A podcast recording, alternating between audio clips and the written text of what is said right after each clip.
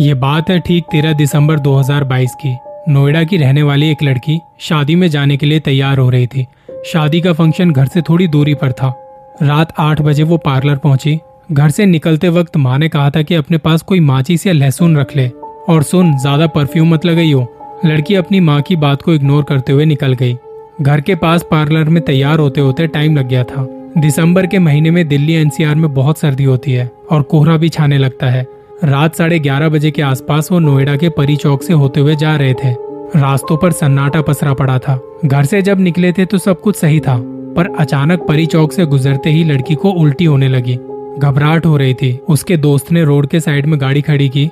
वहाँ street light झपक रही थी। लड़की गाड़ी से बाहर आई और बैठ के उल्टी करने लगी।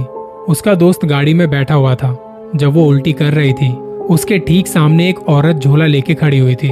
उसका एक हाथ झोले में था और एक हाथ से लड़की की तरफ़ इशारा करके मुस्कुरा रही थी, जैसे अपने पास बुला रही हो। डर के मारे लड़की वहाँ से उठी, गाड़ी में बैठी और ये लोग निकल पड़े शादी के लिए। लड़की ने अपने दोस्त को पूछा, तुमने परी चौक पे उस औरत को देखा था? कितनी भयानक लग रही थी? दोस्त ने कहा, कौन सी औरत? मुझे तो वहाँ कोई नज़र नहीं आया। लड़की कहती, सच बताओ, वो औरत नहीं देखी तुमने? इतने में पीछे से आवाज़ आई, वो सही कह रहा है। तेरी खुशबू मुझे पसंद आ गई है।